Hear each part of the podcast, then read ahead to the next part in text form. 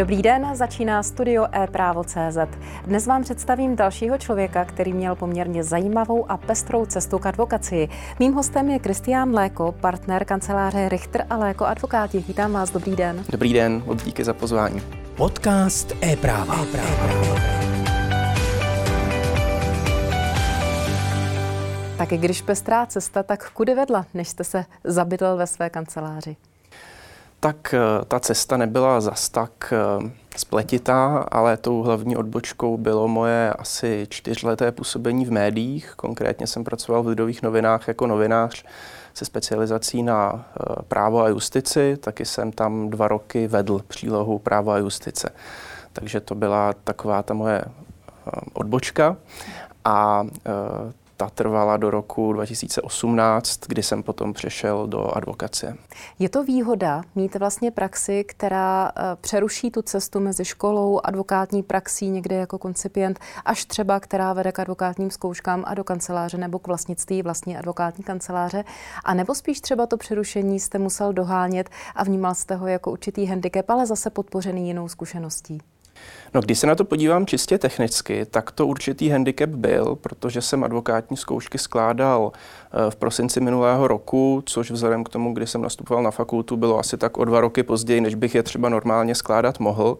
Eh, moji spolužáci už byli celkem dlouho advokáti eh, ale ve skutečnosti si myslím, že mi to mnohem víc dalo, než vzalo, protože nakonec eh, ty zkoušky mám, dnes v té advokaci působím, máme s kolegou vlastní kancelář a naopak mám zkušenost, kterou eh, řada lidí nemá a která mě dost obohatila.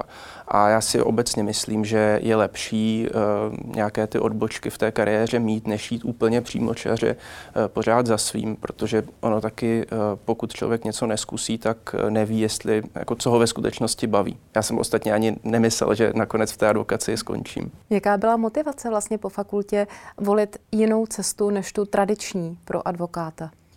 Ono to nejvíc souviselo s tím, že já už jsem v těch lidových novinách pracoval eh, během studií. Aha, takže eh, praxe, v podstatě brigáda. V podstatě brigáda, která se potom někdy od roku 16, eh, potom co jsem se vrátil z Erasmu, tak se překlopila do plného úvazku.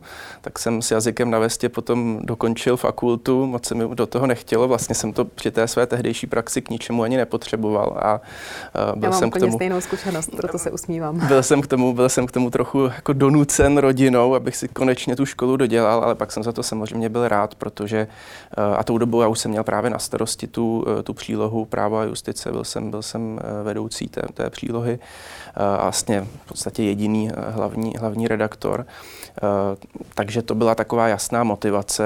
Ještě jsem tam potom zůstal zhruba tři čtvrtě roku, rok po promoci a potom už jsem se tedy rozhodl, že by bylo dobré mít nějakou tu profesní zkoušku a vydal jsem se do advokacie cestou tedy koncipienta. Už tady padlo, že jsou to zkušenosti, které dnes využíváte. Můžete být konkrétnější, které, co jste vlastně využil z té své jiné než advokátní praxe? Ta jedna rovina bude čistě technická, že v novinách se člověk naučí psát.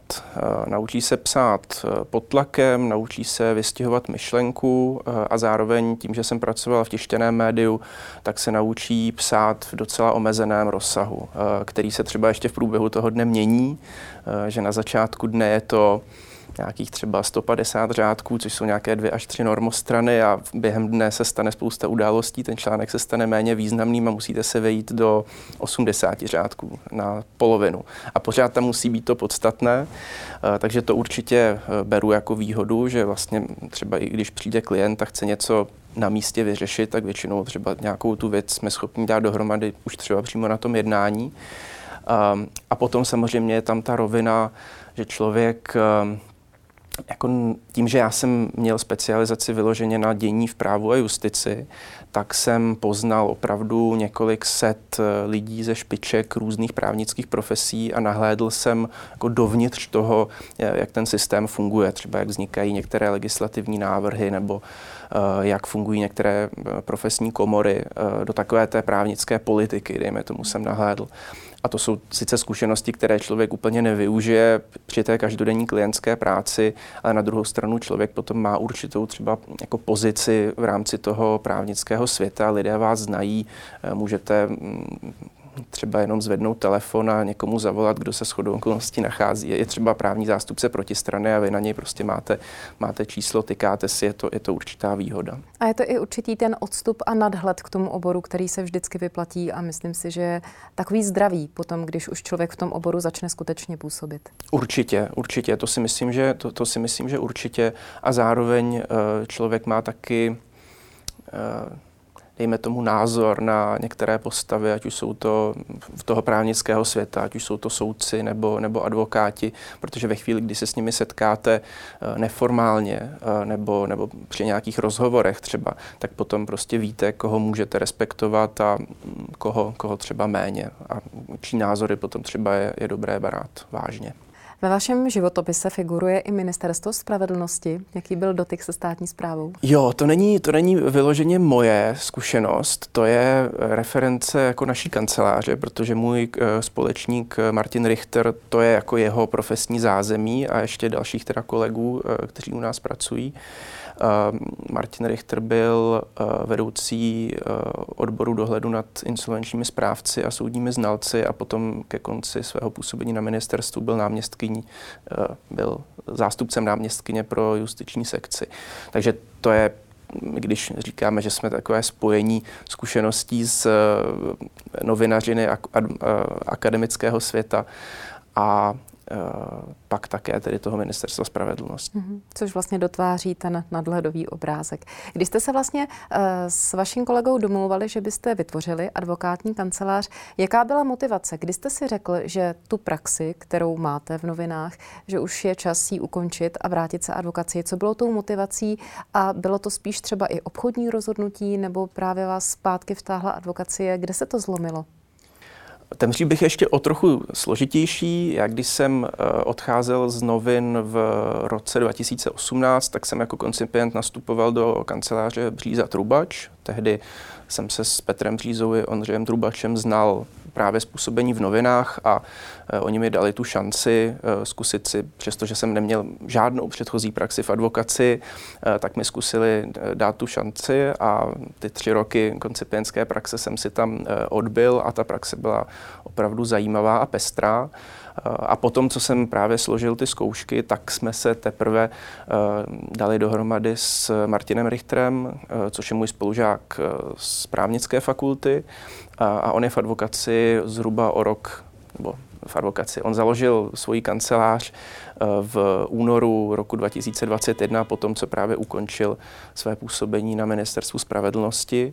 Eh, zhruba rok pracoval eh, jako sám nebo, nebo s kolegy a potom, když já jsem trochu zvažoval, co po těch zkouškách, jestli zůstat eh, ve své, teda v tom svém původním působišti nebo jestli zkusit něco jiného, tak jsem dostal od Martina nabídku v podstatě na partnerskou pozici, která se potom zrealizovala a od července letošního roku teda je realitou.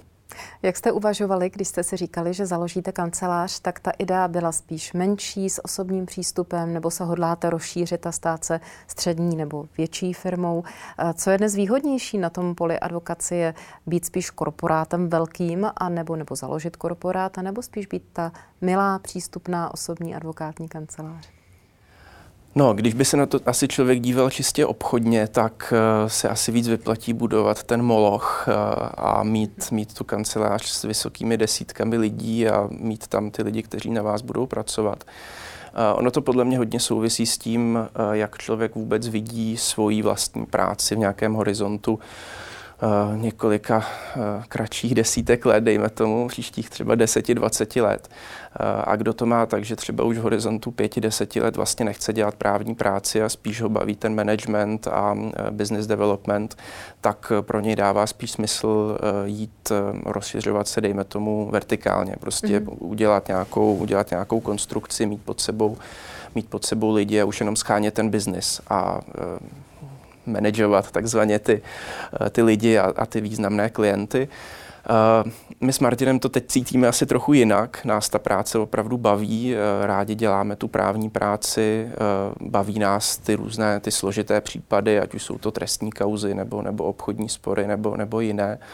a vidíme se spíš v té práci. Takže mm-hmm. i do budoucna, kdy jsme se bavili o tom rozšiřování, tak eh, třeba určitě nějaké mladší kolegy přivítáme, ale spíš než bychom chtěli budovat nějakou vysokou pyramidu, tak bych to spíš viděl, takže se možná budeme rozšiřovat spíš jako do šířky mm-hmm. o nějaké spolupracující třeba advokáty, kteří už budou mít nějaké svoje vlastní klienty. Ale to je hudba budoucnosti, zatím zase to zas tak intenzivně neřešíme. A jste spíš všeobecná advokátní kancelář, anebo se budete zaměřovat nebo už zaměřujete na nějaké konkrétní obory? Jmenoval jste obchodní spory, trestně právní agendu, tak to už, je, to už jsou rozevřené nůžky sami o sobě, tak kam vlastně směřujete, co se oborů týká?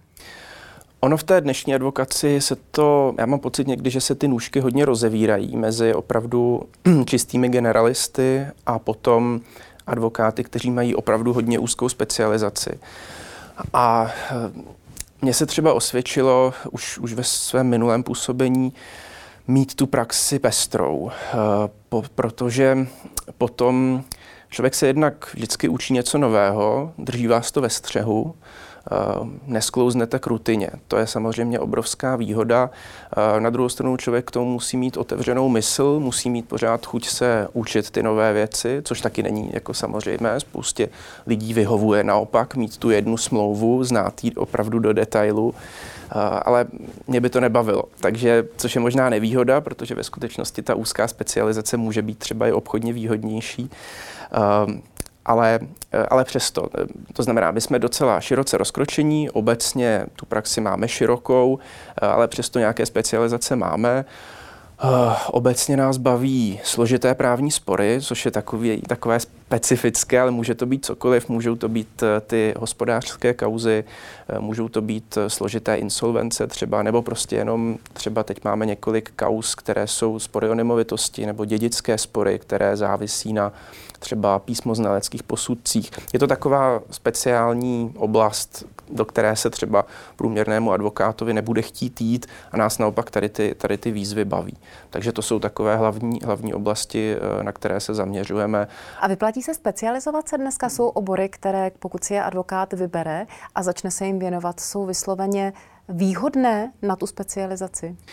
Myslím si, že to tak je. Myslím si, že pokud, eh, a to říkám z pozice advokáta, který zase tak specializovaný není, možná s výjimkou toho trestního práva, kde máme i uh, úzkou vazbu na uh, katedru trestního práva, kde Martin Richter je i tajemníkem a uh, učí tam, tak to trestní právo je, je oblast, na kterou se dost výrazně zaměřujeme, ale jinak my ve skutečnosti zase tak specializovaní nejsme, ale myslím si, že ano, myslím si, že to výhodu má.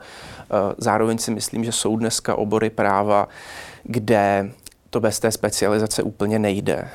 A ať už to jsou třeba veřejné zakázky nebo právo hospodářské soutěže, to jsou typicky oblasti, kde třeba ani já bych se na ně úplně třeba netroufl bez porady s kolegou, který se tím, který se tím zabývá, protože to je opravdu hodně specifické.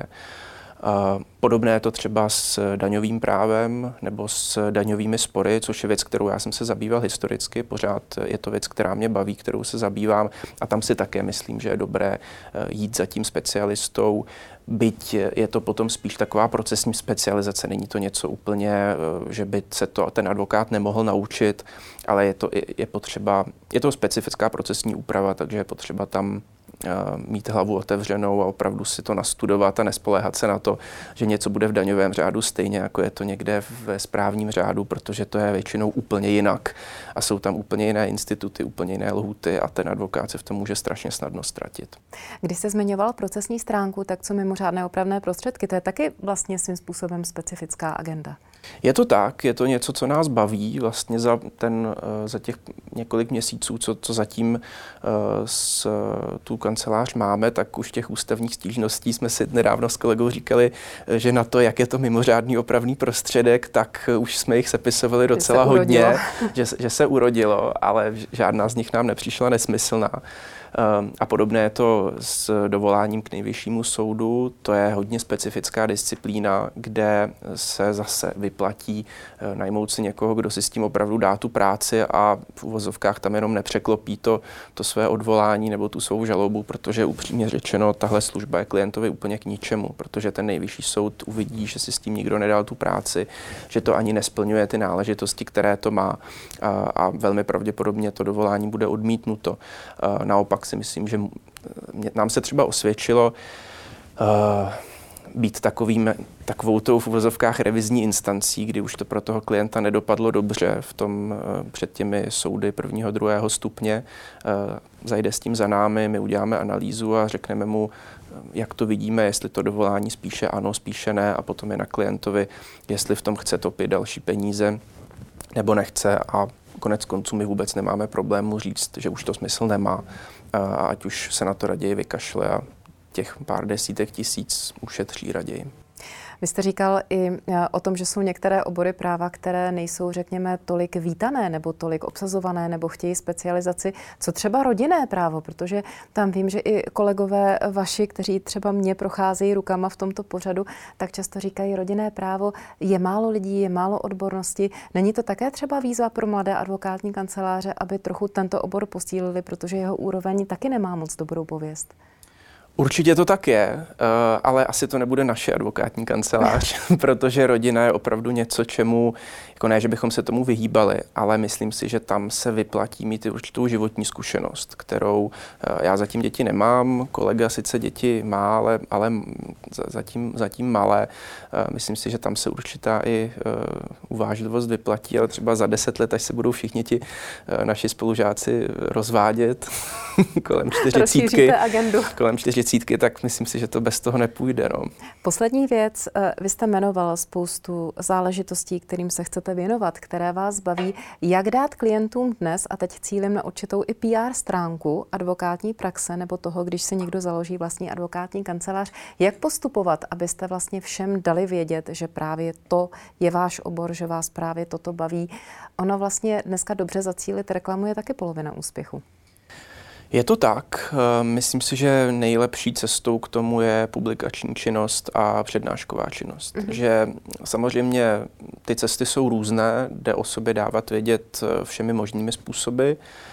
Tenhle rozhovor je konec konců jednou z nich, byť není přímo jenom o naší práci, ale ve skutečnosti e, z mojí zkušenosti nejlíp fungují publikace a přednášky. To znamená, myslíte, že klient, pokud hledá pomoc, tak třeba jde na internet a hledá vlastně někoho, kdo se zabývá tím oborem a tím pádem je viditelný. Přesně to je ta tak, cesta. přesně tak. On je to ve skutečnosti úplně jednoduchý. Ten člověk velmi často hledá v Google, zadá nějaké heslo a ve chvíli, kdy mu vyjde tam seminář, který vy jste vedla, přesně na to téma, tak už tak je už tam, tak už, si vás, tak už si vás vyhledá a není to jenom nějaká zmínka na stránkách, ale je to, je, je to přímo seminář, který se uskutečnil a dává najevo, že nějaká organizace si tady toho člověka najela na to, aby přednášel o tomhle tématu. Takže to bych opravdu tu publikační přednáškovou činnost, to se dá každému doporučit. Tak přeju hodně úspěchů, jak na tomto poli, tak samozřejmě ve výkonu advokátní praxe a těším se zase někde na viděnou. Taky ještě jednou moc děkuji za pozvání. Mějte se hezky. Mým hostem dnes byl Kristián Léko, partner advokátní kanceláře Richter a Léko advokáti. Mějte se pěkně a těším se na vás příště.